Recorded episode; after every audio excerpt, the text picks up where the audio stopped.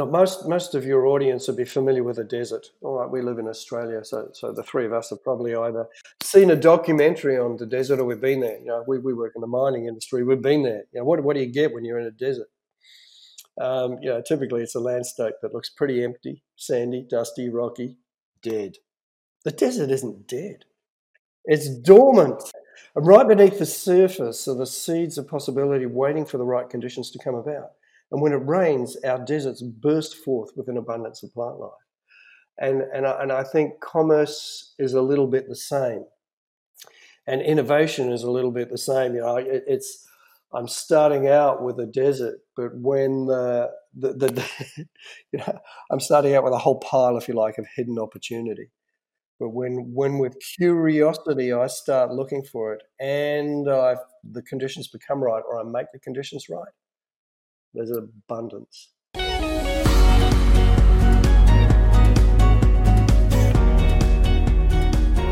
We're living in a time when you have no choice but to innovate. And for many of us, that's as scary as hell. But it can also be the most exciting adventure. For the first time since World War II, we have the opportunity to change everything, to make our world a better place. For those of us in business, that means making your team and customers' worlds better. I'm Judy Selmans, host of the Engage to Innovate podcast, talking all things innovation.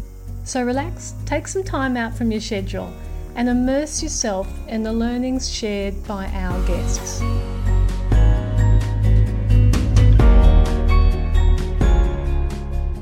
Today, myself and my co host Erics are talking to Jeffrey Wade. He brings an unusual and valuable mix of qualifications in science, engineering, business administration, cognitive science, and NLP together. That's quite a soup. Plus, more than 30 years' commercial experience is giving him a unique perspective on innovation in business. He also works with businesses using a virtual rehearsal technique, which I'm really looking forward to learning more about and how that can help us de risk our innovations. So, welcome to the Engage to Innovate stage, Jeffrey. Good morning. Hello there, Judy. know, we're, we're, we're, mutually laughing here because yeah. before we started recording, we were talking about this. You know, is it is it Jeffrey or is it Jeff? And then, um, of course, you, Jeff, said to me, and so we're going to say Jeff for the rest of this interview now. um, but, but you mentioned that because your mother used to only be the one only call you Jeffrey, and it rela- I related to that because, of course, I'm a Judith, and my mother only ever called me Judith until I had a tantrum one day, and now I get Jude. So it's completely gone mad. Yeah. But anyway, so welcome. Yes, hi, Jeff. Good morning, Eric amazing to see all these diversified skills that you've completely taken into. As I said, it's like a real soup of mixture of it the is. the mind and the science. I guess is probably one way of combining those mm-hmm. two. So, how did you get into innovation from all of that? It's an interesting one. I'll give the answer in in two pieces. In that, I started out with that that engineering career but uh, I wound up in leadership, as those of us who, uh, who express an interest in that tend to do. And and I remember when um, when that first leadership role was offered to me, um, I was talking to the leader of the company, and I said, "Oh man, I'm going to have to go back to school." And he, he laughed and, and, said, "Really? Tell me more." And I said, "Well, if I." There are, there are people in this, this team that you want me to lead who've had more years in the company than I've been on planet Earth. Um, I, I, need to know how to lead people and to tap into their genius and expertise because they know way more than I do. And, uh, and, and the boss kind of laughed and, and said, okay. And I said, and I'm also going to have to understand people. And he says, what? I said, I, I need to understand how people know what they know, do what they do. I need to know how to motivate and build a high performing team. And the boss just started laughing and he said, Do you know why we're offering you the job? And I'm looking at him with this stupid, you know, wet behind the ears expression now. And he said, Because of what you just said. and, yeah, uh, exactly. And, um, so it, uh, yeah, I, I went back in, into those areas of endeavor. And, and funnily enough, uh, for, for a person who started out in engineering um, and, you know, cybernetics and was fascinated with with that you know hardcore, measurable, predictable sort of side of, of life, the scientific side. And now I'm fascinated with human beings and what I call the predictable unpredictability. And mm. along the way, got got really interested in experts and expertise and what yeah what are the differences that make the difference between exceptional performers and competent performers um, and you know, and getting some postgraduate qualifications in that area of modelling expertise. Um, hmm. My career kind of finally took its turn to where it is now, where where it's about. That's really interesting, yeah. and your your early boss was clearly right because I'm sitting here going.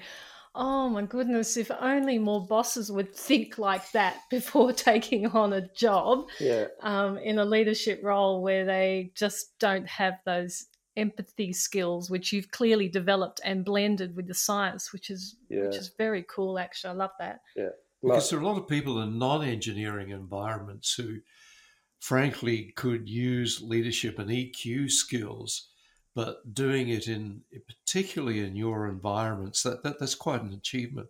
It's it is a characteristic of the field. Um, and and you know I'd expand it to other fields. I guess that that we, we tend to demonstrate technical competence, and and then we get promoted because of that technical competence. And now we're in yeah. a leadership role. And look, half of the leadership role.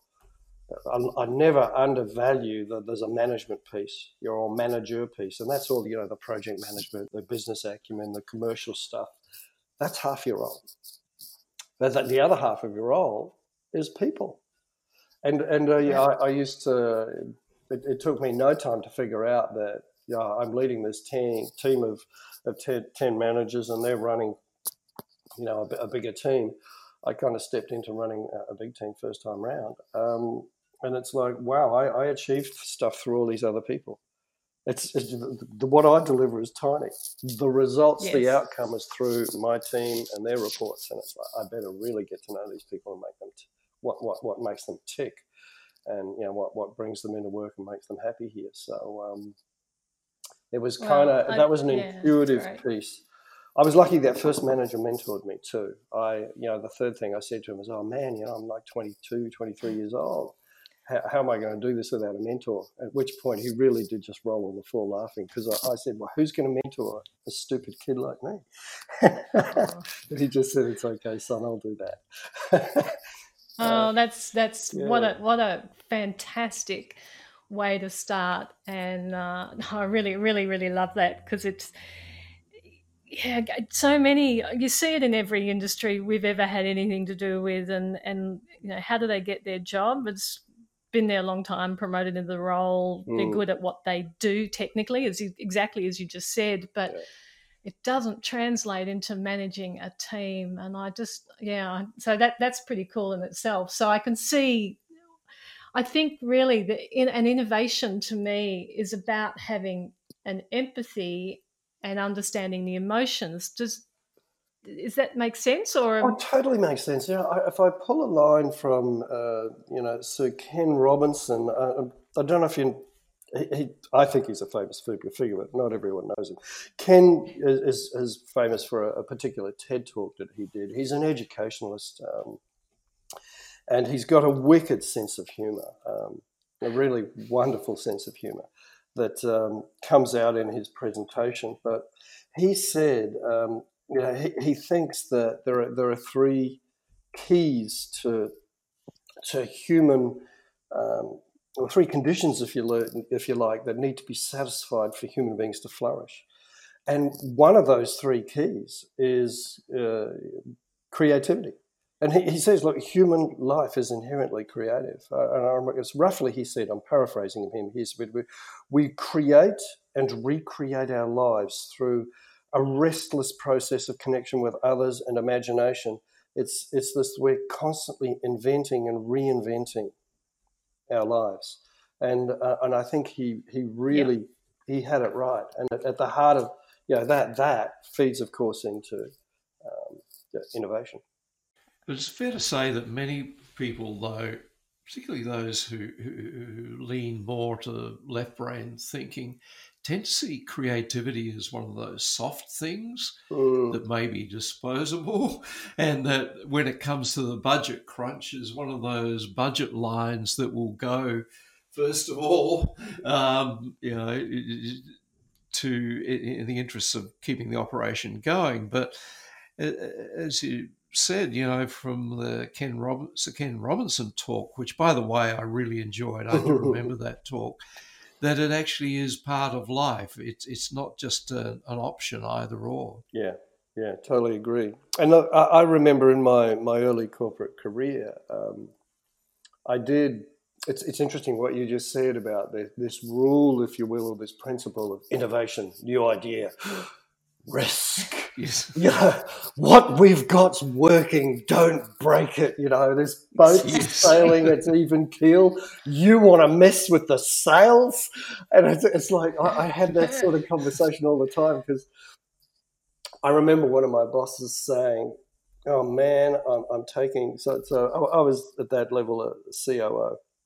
And the, and the CEO was my boss, and he, he was taking off to visit the head office in, in the US. And then he was doing some extended, um, some leave, some long service leave. And foolish man, um, you know, had handed the reins to me to look after things while I was gone.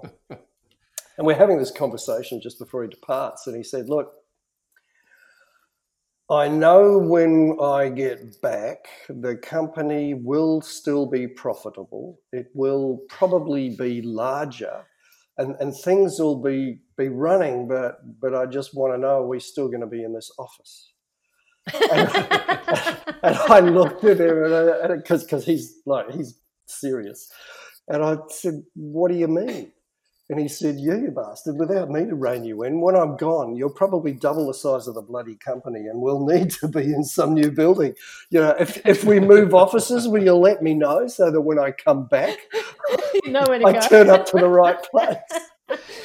Oh, and it's- awesome. And it's he used to the other thing he used to say is you, you're always asking the bloody questions that I excuse the language that I don't want you know? It's, it's like what do we do this for? Why? And it's, he said you're always pushing the boundaries. And I said well because it's only through new ideas and change that we find the stupidity in what we're doing or, or, and we find better ways mm-hmm. of doing stuff and Yeah. um, I don't know whether it was because I'm insatiably curious or what, but I, I remember my corporate career. I just naturally had a bent for, yes, innovation has a risk for it and associated with it, but there's greater risk not to. If you, one of my mentors, um, he was talking about human behavior, but I, I expanded it.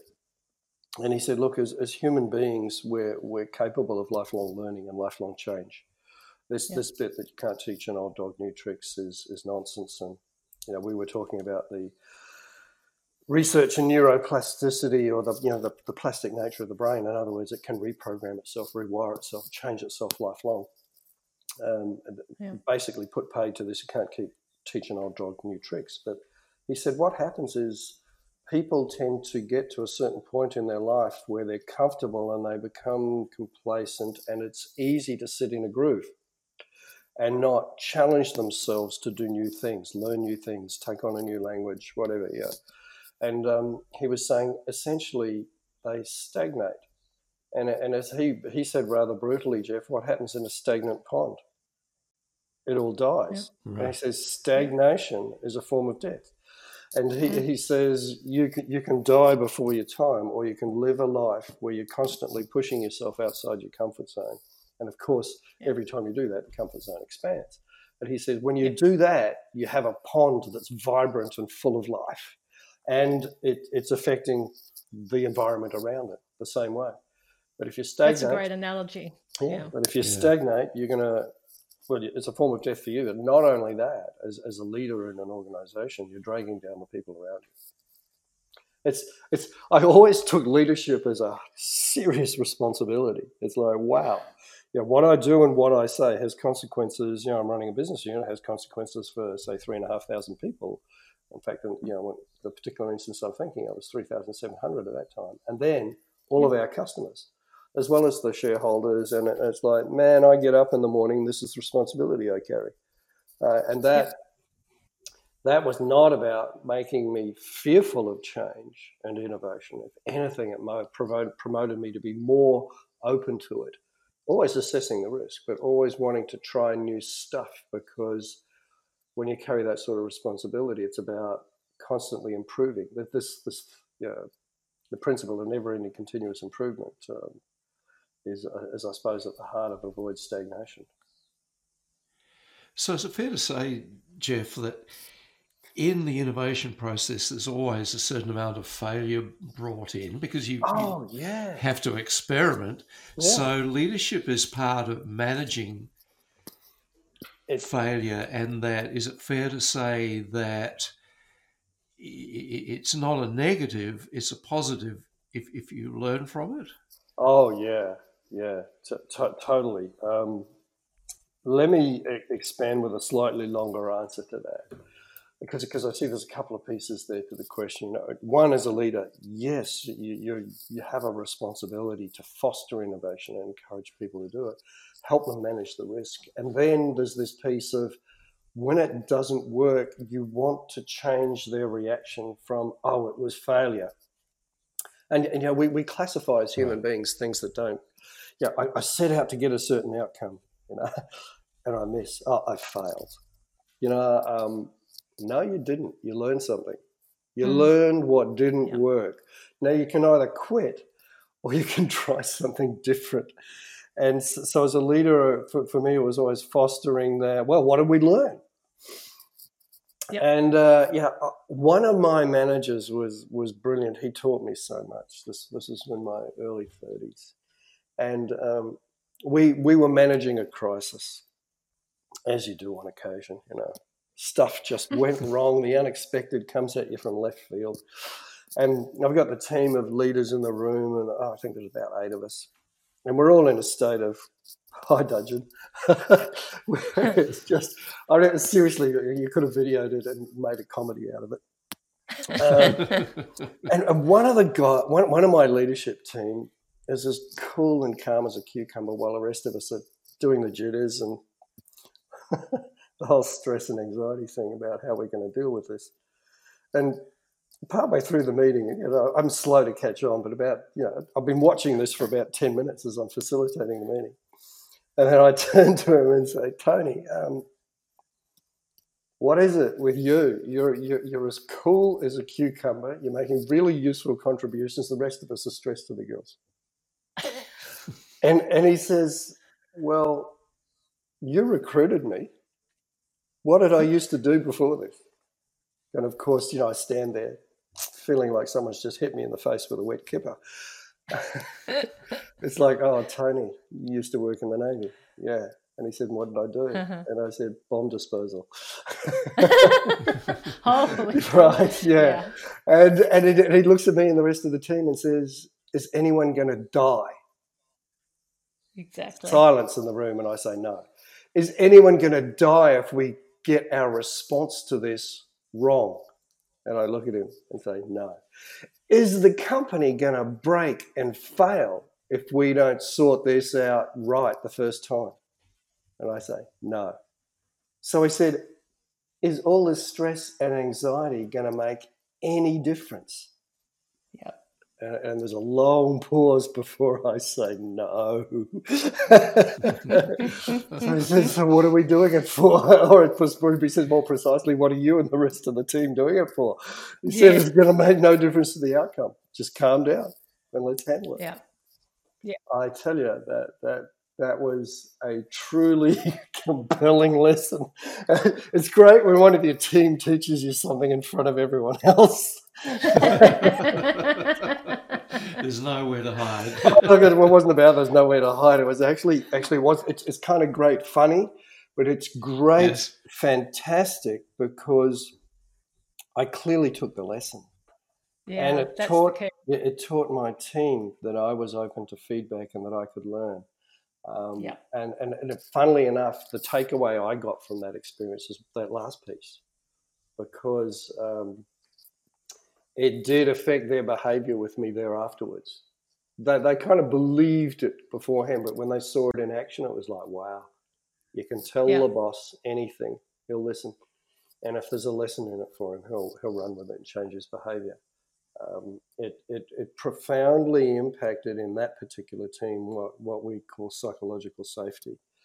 Um, and uh, yeah, that's one of the foundations of trust. It, it was yeah. it was this piece of um, you know with, with and, and, I think that's a foundation of innovation too. You, your people have yeah. to know that it's safe to do something new, and I won't use that F word.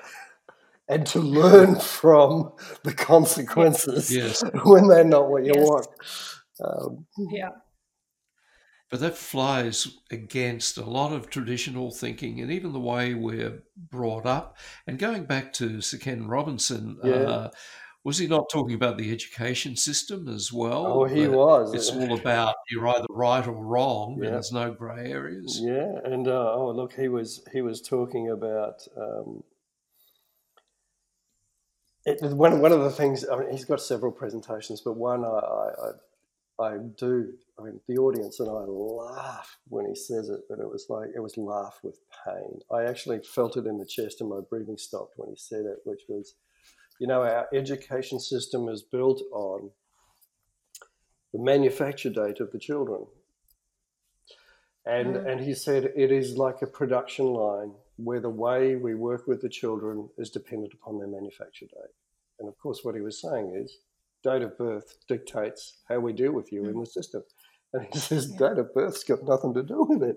you know, he went on to explain that it, it, it's the rate of development for each individual, and that's different. Yeah. And the, the, the, things that motivate, interest, and stimulate each individual is different.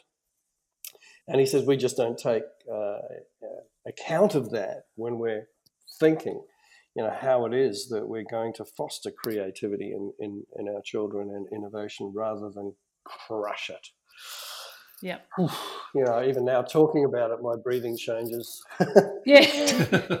you know, it seems to me, though, that we've been talking about this for quite some time, as in, you know, people have been talking about the need for creativity in our mm-hmm. education system and all of that sort of stuff. Clearly, that's not a presentation that was given last week. No. So, but, but we don't seem to be embracing it. I mean, the school system hasn't changed. Uh, you know, I had quite a big challenge with my, you know, uh, growing up. In mm. fact, uh, I I went to I changed the whole school system. So I was in New South Wales and went to Queensland. Queensland yeah. didn't know what to do with me. They gave me an IQ test and said, "Oh, you go straight to fourth form." So I actually missed all the other years because they just did not know what to do with me.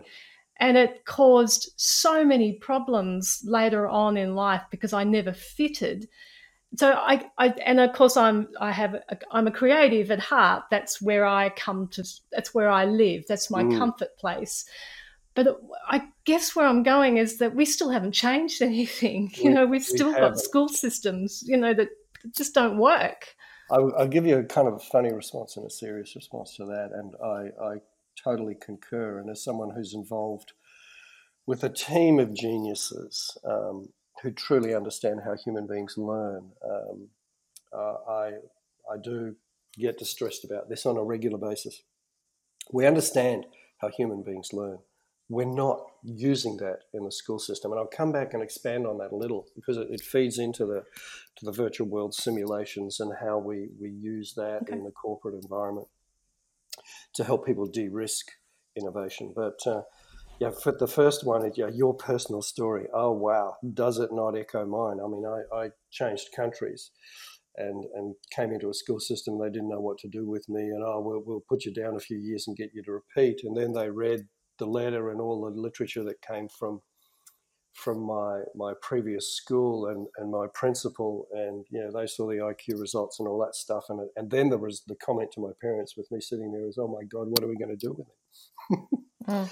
mm. it was just bizarre and it's it's uh, here's here's the, the the the metaphor for you if you will now here's a humorous piece and, and, and a metaphor at the same time that um,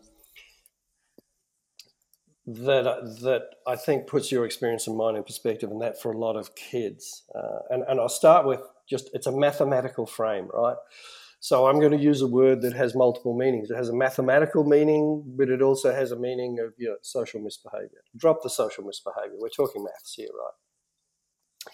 Yep. So I, I remember being described by, by someone as an incurable deviant and daily getting worse. Now, th- this particular friend was a mathematician, right? So, deviant for him was a reference to standard deviations. Yes. and, and essentially, he was saying you're, you're, you're a load of standard deviations from the mean, and you're getting worse every day. Uh, that's just you, but we don't know what the hell to do with people who are in that space. yeah. you know what? there are a lot of people like that because we tend to think of humans as, uh, well, human performance and human capability is conforming to a uh, that, that traditional bell curve in mathematics that we all learn in school. But there's more and more evidence coming out, and there was some interesting uh, research done by uh, some, some people um, published in 2011 12. Uh, under that, the two, two researchers were O'Boyle and Aguinis. And um, they found that about 94% of human performance distribution is what we call the long tail. Right. So, and that, that's not the bell curve. You know, the bell curve, three standard deviations wide. A, a long tail, it's a different curve. And it's, you know, kind of think of a Paretian uh, spread. That's, that's what it is. We have a, a, a small number who are just not one, two, or three standard deviations from the mean, but they, they can be 10 or 15 standard deviations. And we've seen this in our work with clients. Um, when you look at their exceptional performance, they are so, so far from, from the mean that it's, also, it's almost hard to comprehend. Hmm. And, the, and the value in an organization in, in, in appreciating that and then going, all right, what are we going to do to move all our core performers, our competent performers, in the direction of those exceptional ones. And it's like, you're not talking now about moving one standard deviation. Gosh, if we get them in that direction, yeah, we could move them three, four standard deviations. And the, the commercial consequences are huge.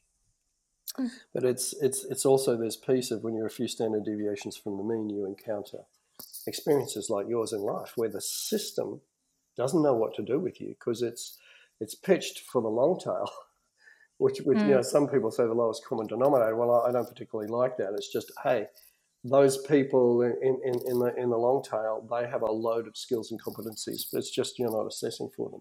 In the in the particular yeah. performance distribution that you're looking at, you're you're assessing one set of skills. So there's yeah the yeah, the incurable. I, I I take an incurable deviant and daily getting worse as a compliment it's the place to be. Yes, exactly.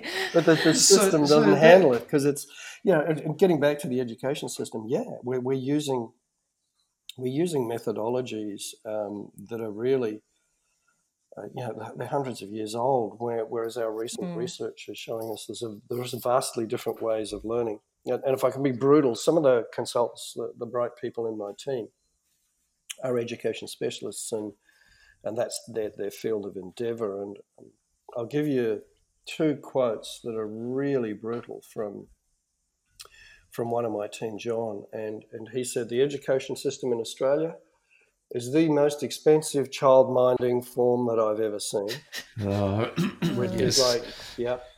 And then he said, you know, we did research back in the 70s where we found that um, we could put kids in front of a television with a good okay, long time ago, television, right? Mm. but, but, but with a good teacher presenting a recorded video teaching a topic, and we got better learning outcomes than we did in a classroom with a live teacher. Oh boy. Oh boy. Now we've come a long way since then. You know, we've we've, yes. we've, we've, developed, uh, you know, out of the University of New South Wales, cognitive load theory, which tells us, you know, how you can break up a topic into bite-sized pieces that build and build and build, and that you can design the way you communicate information to your learning audience in a way that mimics the way the brain takes it on, and you can accelerate learning. We've we've also learned that. Um, you know, the best way humans beings learn is through trial and error and using what we call the adaptive unconscious now, here's a number for you the adaptive unconscious is about 200,000 times faster at learning stuff than the linear conscious learning techniques we use in the classroom.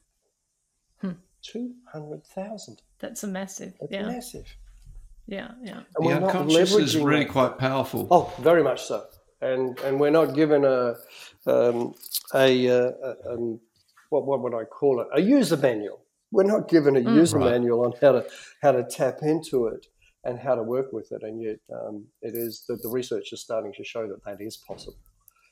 There's so much more neuroscience now around how powerful our unconscious is and how it actually learns and guides us. Oh, yeah. If I can respond to that observation about intuition, two, a story, and then, then, then a mm. piece of um, mm. How you can use it. First thing is, hell yes, listen to it. Um, yeah. It is full of wisdom that you don't necessarily appreciate. And um, as, as I said, we, we model or, or study the structure of expertise in human experience, particularly those who perform well. And some, I have some talents. And, you know, one of them was that, um, or is, that, that I can assess a commercial context very quickly. And, and you know, I'd look at the numbers, read the financial forecast, tell everyone, and uh, uh, yeah, hear from everyone. Then I'd kind of just go yes or no, let's do it. Yep. And one of my one of my team says, "I've seen you do this so many times, and it's just like you just have this gut response and know what to do, and you get it right." So what the hell's going on? I want to I want to unpack the structure of how you do that. Now, of course, you know I'm working with guys who who and, and women who just think that when you demonstrate that behaviour, there's the structure behind it. They unpacked what I did. Now, what's really interesting was I had no idea I was doing this. It was all outside unconscious hmm. awareness. But literally, when I gathered all of the information and I would suck it up and suck it up till I crossed a certain threshold and I had enough to process, um, I, I, would get this intuition that's enough. Right. And, mm. and there was a process going on outside conscious awareness. It had a particular structure to it and a sequence. It was it was like when it was unpacked, I'm going, wow, that was clever. Where did I learn that?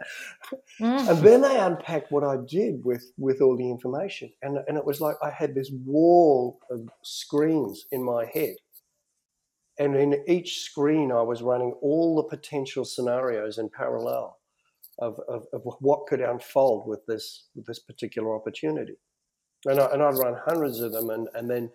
Um, I was, you know, rejecting different ways of doing it and, and narrowed it down to a, a small subset that that um, seemed feasible, and then, then I'd analyze those in more detail. This is all outside conscious awareness. I had no idea when they unpacked it. It was like, holy cow, this is genius. But that hmm. was what was going. And then after I'd done all of that, I would get this gut yes or a gut no. Mm. And mm. I was only aware of this physical feeling in the center of my torso that said yes or no. But what, what created it was the, the sort of stuff that every human being can do and does, just don't know they do it. Yeah. And, uh, and, and when we when I unpacked how I did it, we, we taught other people in the company to mimic it, and, um, and we got consistent results from their decisions using the methodology. So it's kind of, you know, this, this intuition let me yep. tell you, intuition is not just a feeling in the gut or the chest or wherever you get it. It is backed up by your unconscious mind doing exceptional processing, parallel processing in great detail. And it's usually based on the, the wisdom and experience that you've accumulated through a lifetime. And, uh, and, and so I, I say, trust your gut. It's interesting though, because I, it's talking slightly personally here, mm. and and uh, from a very young age, I have had the ability to listen to what's going on inside my un- my subconscious, yeah. and from as young as I can remember, I would my mother would just call me stubborn and a pain in the neck, but I would not do something, and it turned out that in fact I even saved someone's life as as about a ten year old. Um, mm because I was adamant that I wasn't to get into that car, and it turned out that there was an accident. Had there been another person, that person would have been dead.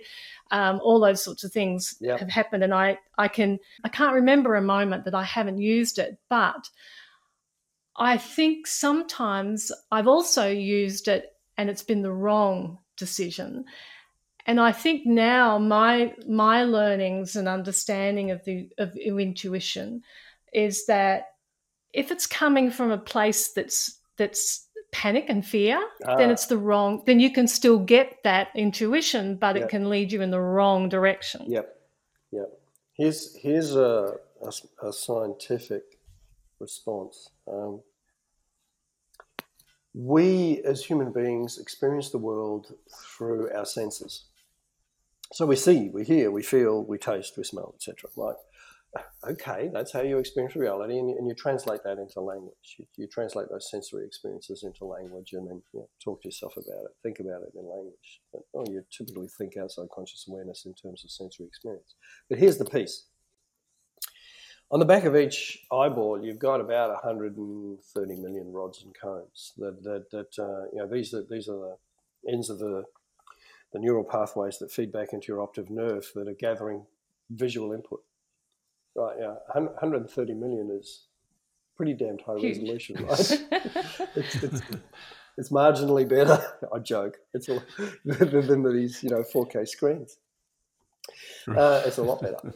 And the and, and, if you think about it, your hearing, um, okay, there's there's a, there's a frequency range that you can see in terms of visual. There's a frequency range that you can hear, but the, the, your ears can discriminate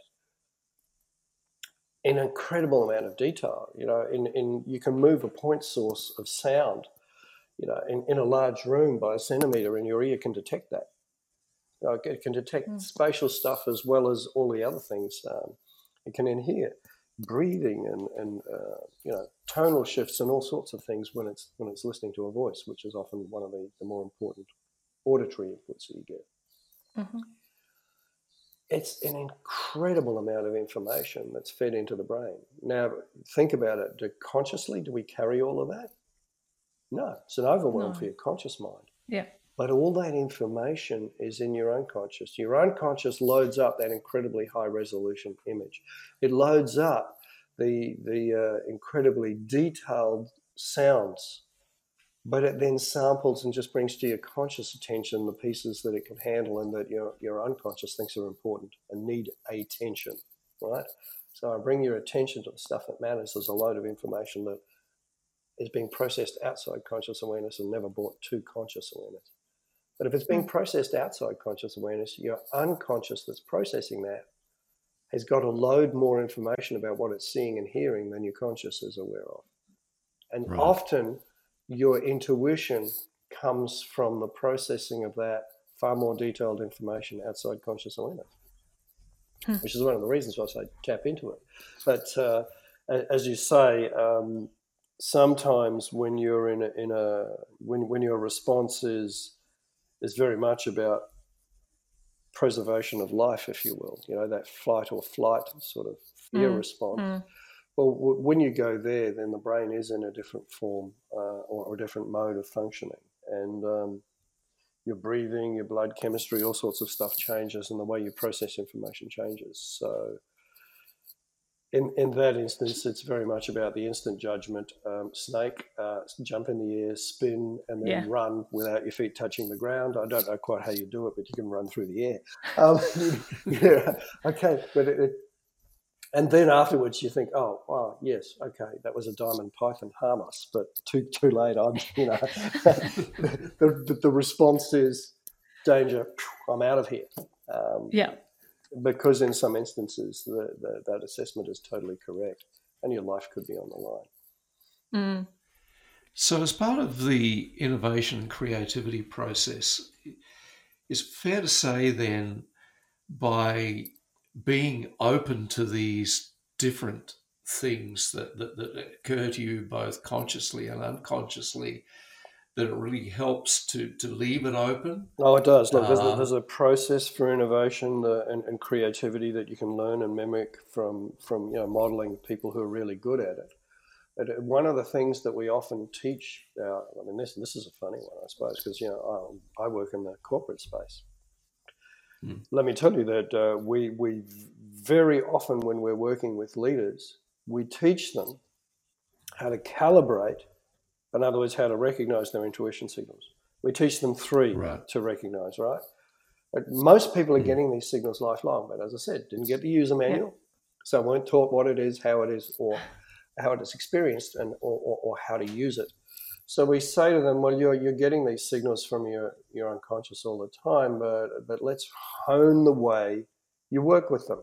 So the signals that, that are most useful, all you need are three signals. Yes, no, and I need more information, or if you like, I don't know. Because with, right. with those signals and closed questions, you can start talking to your unconscious. You can tap into it because you think about yep. it, you know, internal dialogue on your head. Hey, Jeff's unconscious. Yes. Um, uh, the outcome I want to achieve is this in this particular context. Now, um, first question, I suppose, uh, from, from, from my unconscious, yeah, are there any parts in there that object or have concerns? And, and you get this sensation in your body that you've calibrated as yes. And it's like, oh, yeah. Okay, I thought it was a brilliant idea. There's an, there's an objection. My unconscious is seeing something that I've missed. All right. right. And then and then you can take it further and you can actually well, when, when you know how to, to talk with the, with your with your unconscious using that simple set of closed questions, you actually tap in and find out what the objection is. Or you can ask your unconscious to bring to bear the resources that, that are necessary and sufficient to sufficiently you know to, to manage that objection, to handle it, so it's not a a problem anymore, and that the and then that the outcome that you're framing um, is one that you can safely pr- pr- pursue. And by, by safely, I mean you know, I, I get my outcome, but I don't break the system in which I'm operating. Hmm.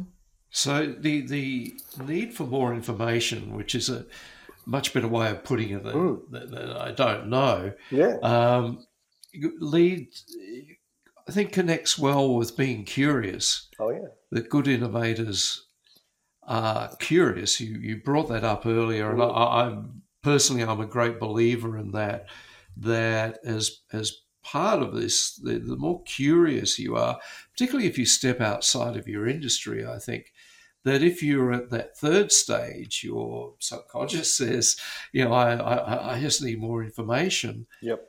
That is it fair to say then the more you take in, the better, the, and more, more diverse it is, the better the outcome. Yeah, and and look, as you're taking in the information, you're you will get to a point where you realise, or you or you get a sensation that says, I have enough now to make an informed decision. Right. There's there's a trade off, like.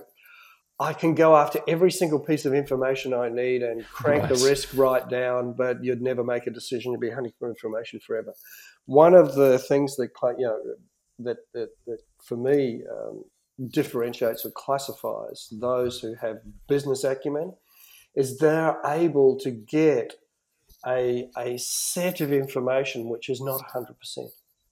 And it's enough for them to make an astute and accurate commercial decision and then act on it and manage it to success. Yeah.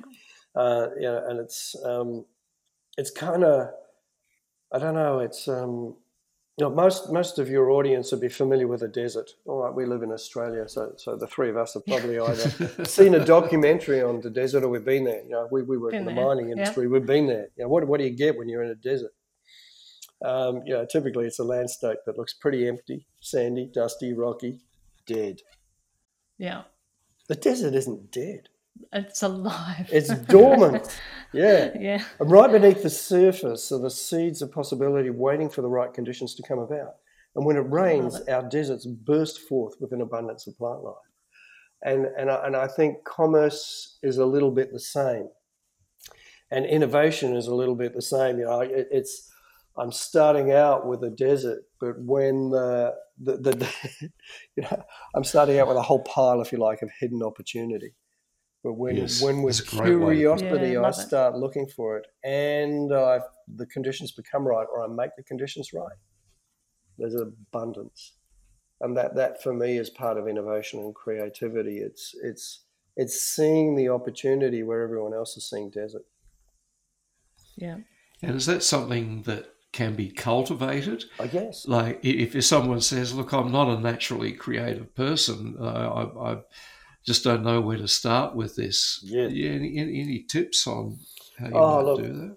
Structure of experience. Uh, yeah, um, when, when you look at uh, what creative people do, um, that there's a, there's a lot a, a, raft of different things, but um, I, will suggest two that are useful. Yep.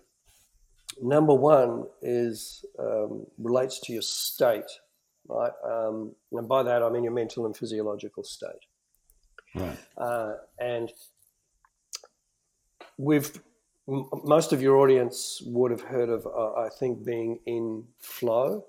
There's there's mm-hmm. a there's a famous uh, researcher in the US and author. Um, his name is Mihaly Csikszentmihalyi, and don't don't ask me to spell that because I tell you there's no relationship to the way you spell it uh, and the way you pronounce it. But but Mihaly is famous for doing uh, research in this space, and um, he talks about the structure of flow or flow states. Or another way to think of flow is is much like being in the zone you know, for, for the golfers right. who are in your audience, you know, there's always been that day when you went out and you just played par and birdie and yes. maybe the odd eagle. and it may not have been the whole game for the day, but you, yes. you did it on enough holes. You nailed it. Yeah, yes, I, am coming back for this because that's what it's all about, right? That's flow. Yeah. It's that state that you're in when you do the genius performance, the exceptional. Um, and it has a structure and and the structure right. is full blown external attention with wide peripheral vision. It's silent internal dialogue. It's in, in, in your physiology, your, your body. It's, it's relaxed musculature, uh, but but enough to you know, keep you erect and comfortable. There's there's even breathing. There's all sorts of uh, characteristics. You know, I could rattle on and talk talk about more, but the first piece is get that state. And you yes. can do that because, uh, look, there, there, are games, there are exercises, there are activities that create that state. And, um, you know, if, if, if, anyone's really interested, um, you know, they, they, they, can contact you or me and, I'll, and I'll, I'll, give them some, some literature on one or two of those games that they can play. It will create a flow state for them.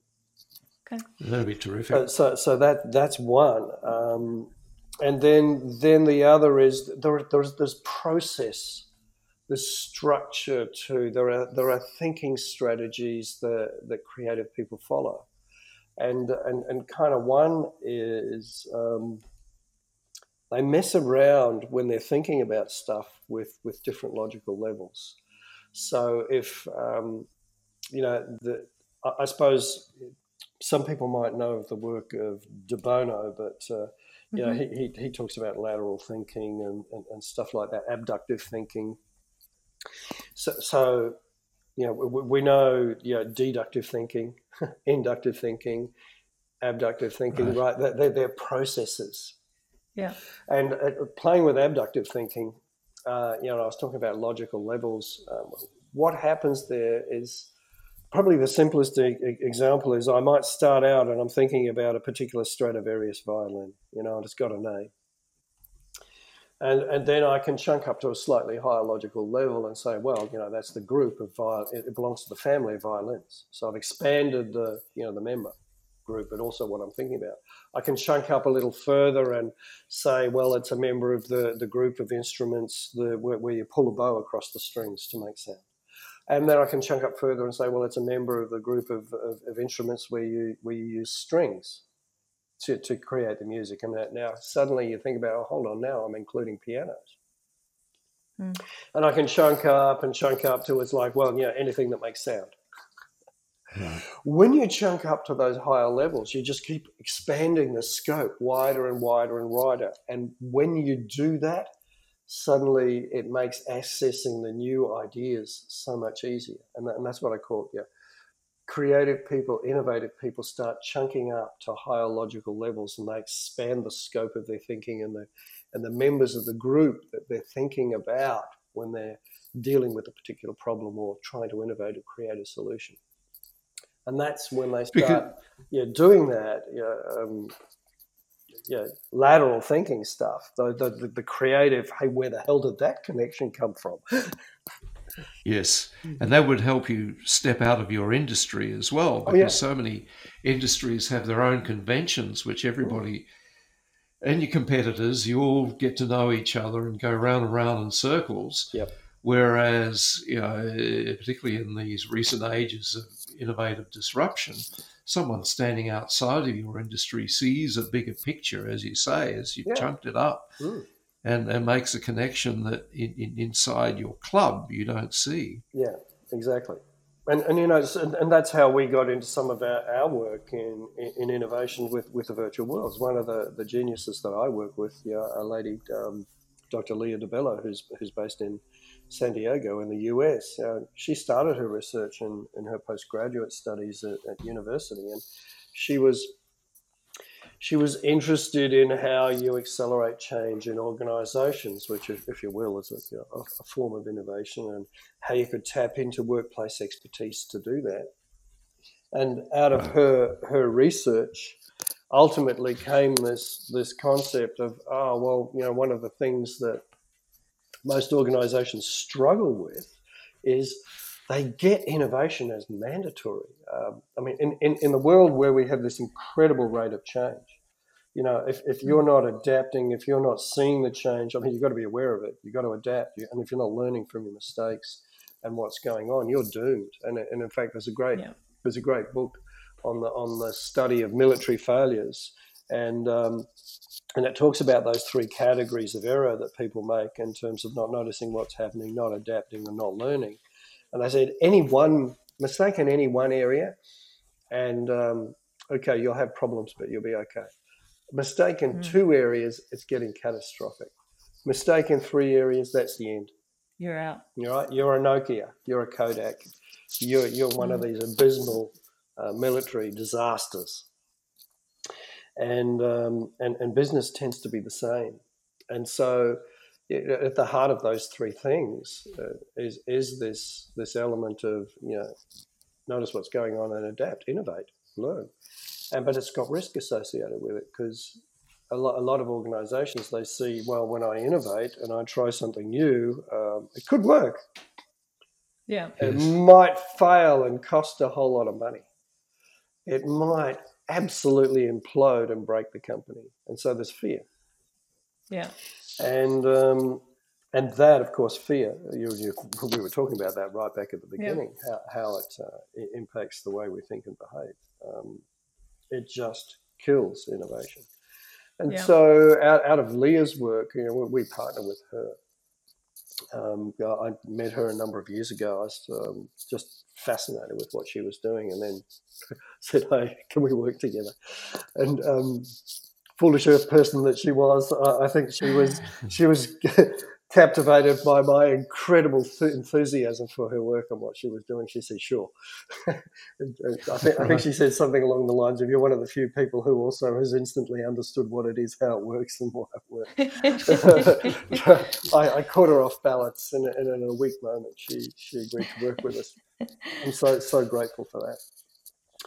Um, but her, her work is uh, building, uh, as nowadays has, has, migrated to the, they build, or we do it together. We build virtual environments, right? Well, you call it a virtual world if you like, but it's a mimic of the mm-hmm. real world. And in that virtual environment is your business, your client base, you know, the, the, the, city or the mine or the factory or whatever that you're in. But it's a, it's a mimic of all the commercial models of the world as well and the constraints in your business. And um, what, what happens is you can put teams of people into that virtual world. Now we speed time up so they don't spend years in there, but, but they'll hmm. spend you know eight maybe ten hours over a couple of weeks in this virtual world, and that will be the equivalent of two to four years real world experience. Hmm. Oh, and right. and then they can muck about in the virtual world and try new ideas.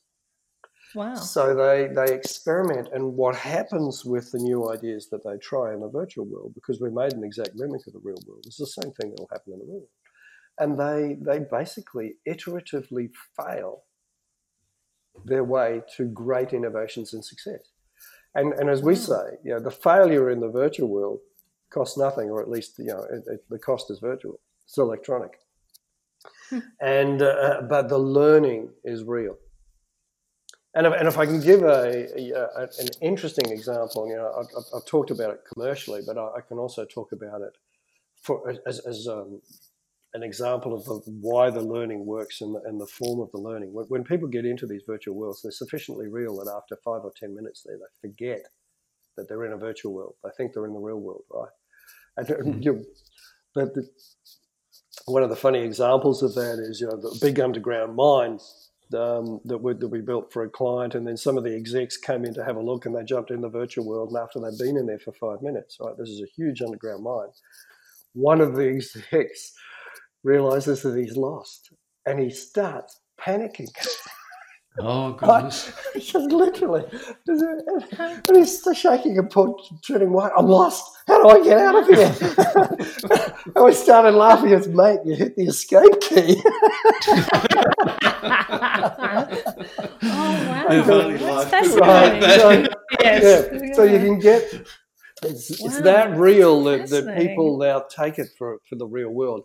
And so the experiences that they have in the virtual world have the same sort of learning as, as, as you get in the real world too. And, um, you know, another story, sticking with the mining theme, one, one, one mine that we, uh, we, we, built, um, we talked about doing some safety stuff at the same time. The project was about increasing the throughput in the mine and therefore increasing the value substantially.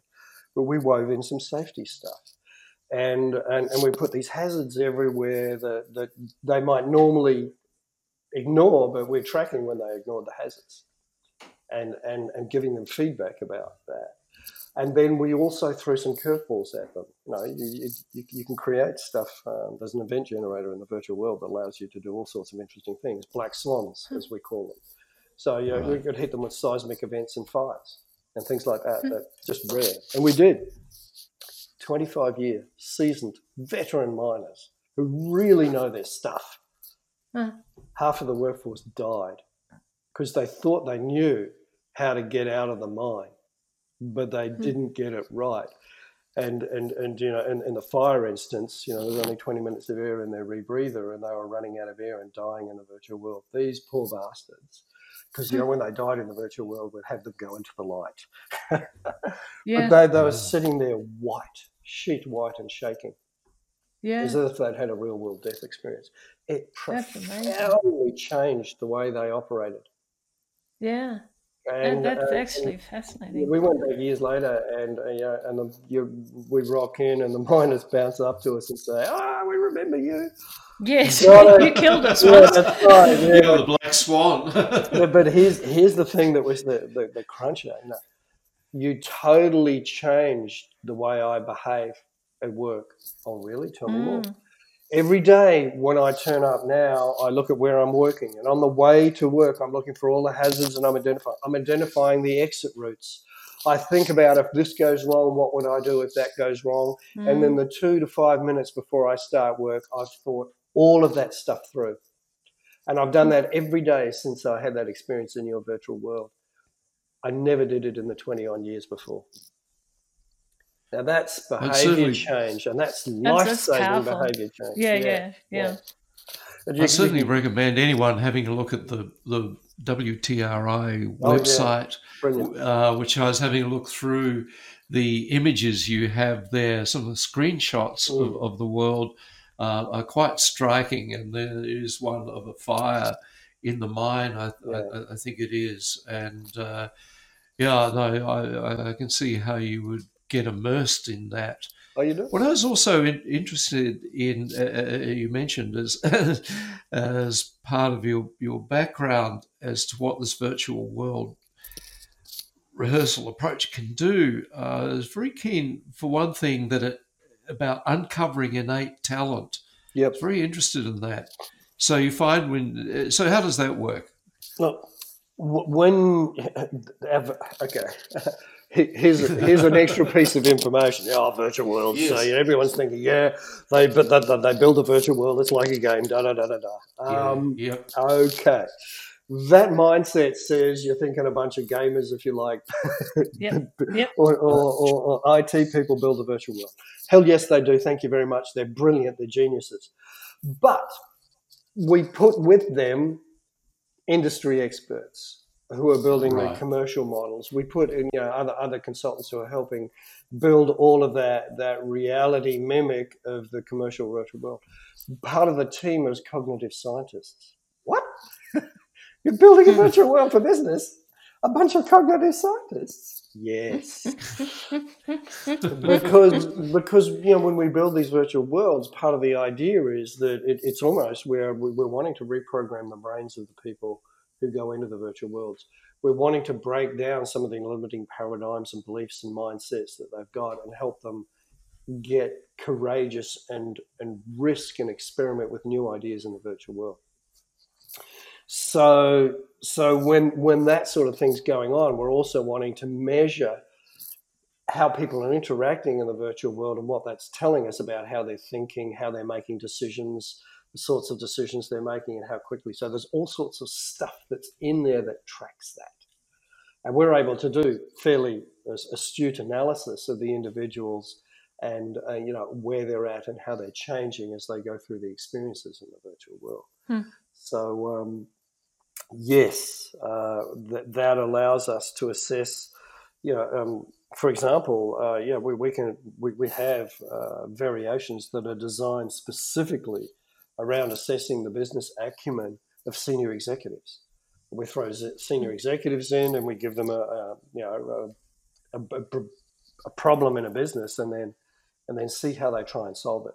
And it tells us a load about their leadership style and their business acumen and their thinking strategies and where their strengths are that they can leverage in the future and where they might want to focus to develop and, and be more resilient, more resourceful individuals for corporations that they're, that they're hmm. operating hmm. in.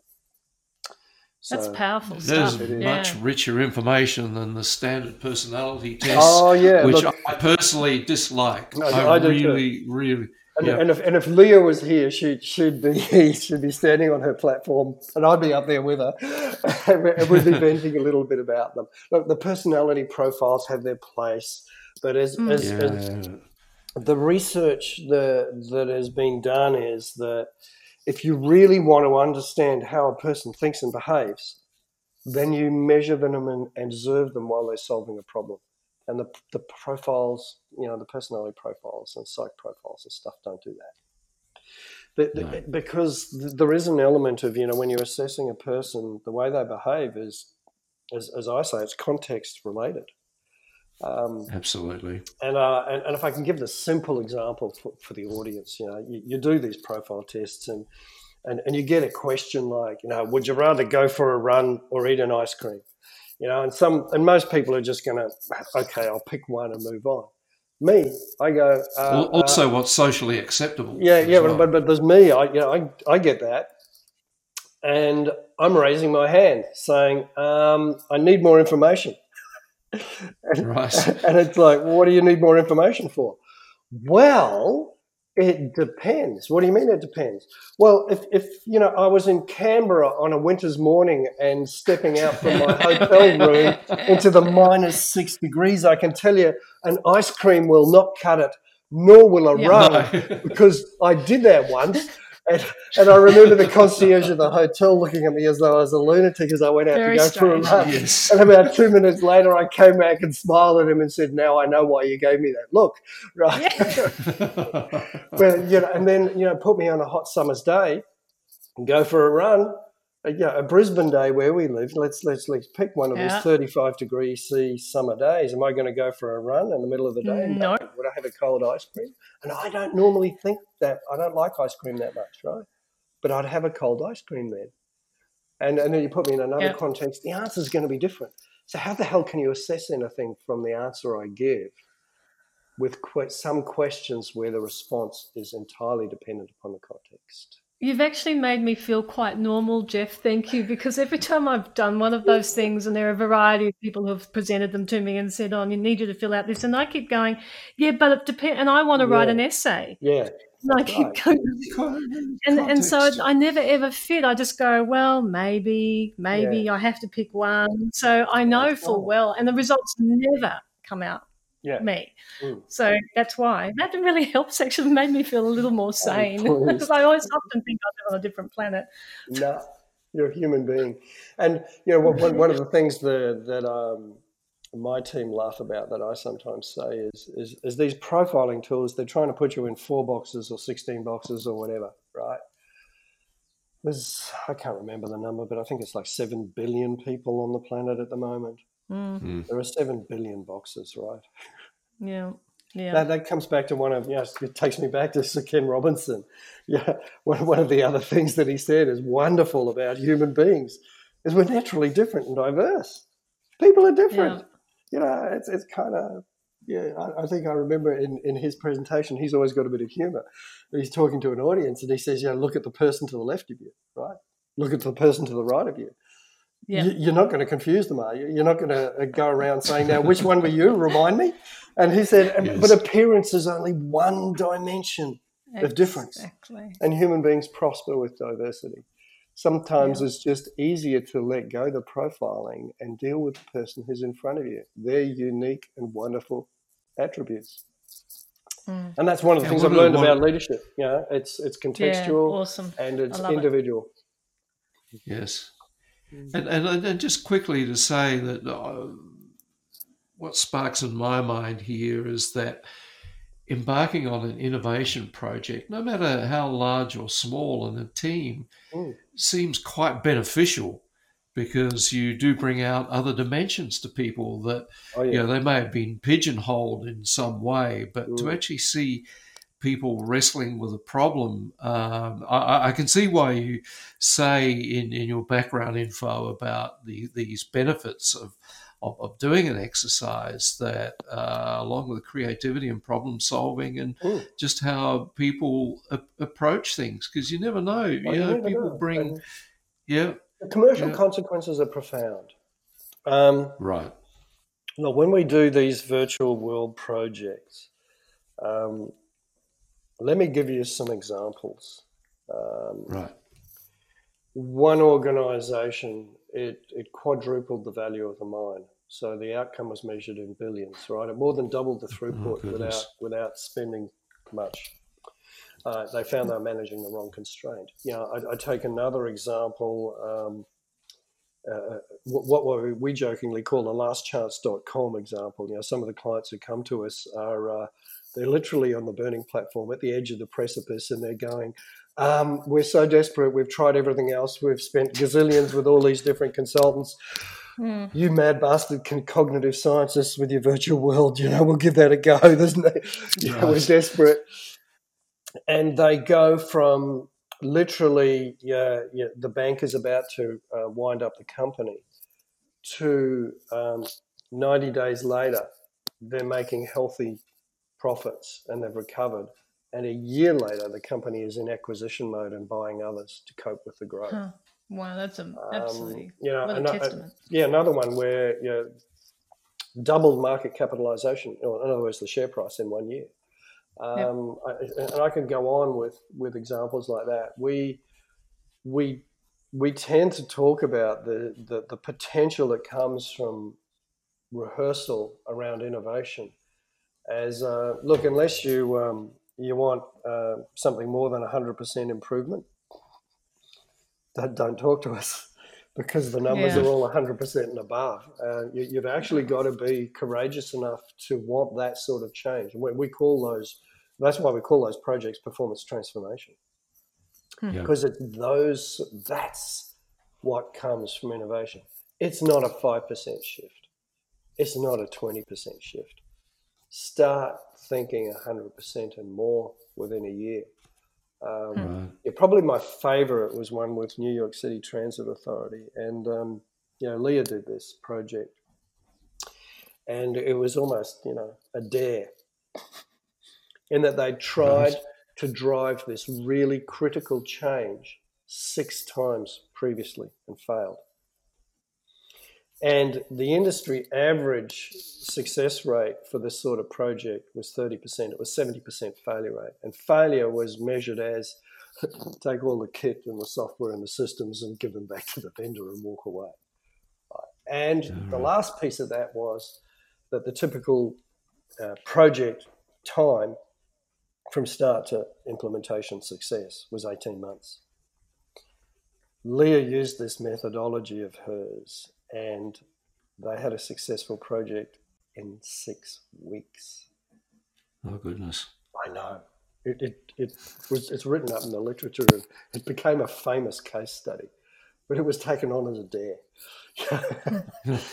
and, and it's, for, me, it's know, probably, for me, it's probably the, the most profound testament to to how this stuff works because it was a highly unionized, highly rigid, rigid, and highly resistant to change environment, and you know one that was already skeptical because six times they'd tried and it had failed. It tells you what's possible. Yeah. So I, you know, because uh, we we do need to wrap this yeah. up, but I would really like to. Um, I'd like to find, you know, obviously your examples are, you know, pretty much bigger bigger industries. Um, so what I, you know, are there take homes that you know a smaller you know smaller business group or someone even yeah. you know maybe not totally starting out but can we use your system to in a smaller way? Oh yeah. Look there's two pieces to to that. Yes. Um, the customized versions that we or virtual worlds that we build are for the bigger end of town Right. And and they, they, deliver hundreds and hundreds of millions of value to the to the clients, and so for them it's it, it's, it's easy to yeah. go through the project and, and have a custom world built, and, and for them also the other benefit is you know they solve one problem and then they get in the virtual world and solve the next and the next and the next. Right. But we've started building generic virtual worlds.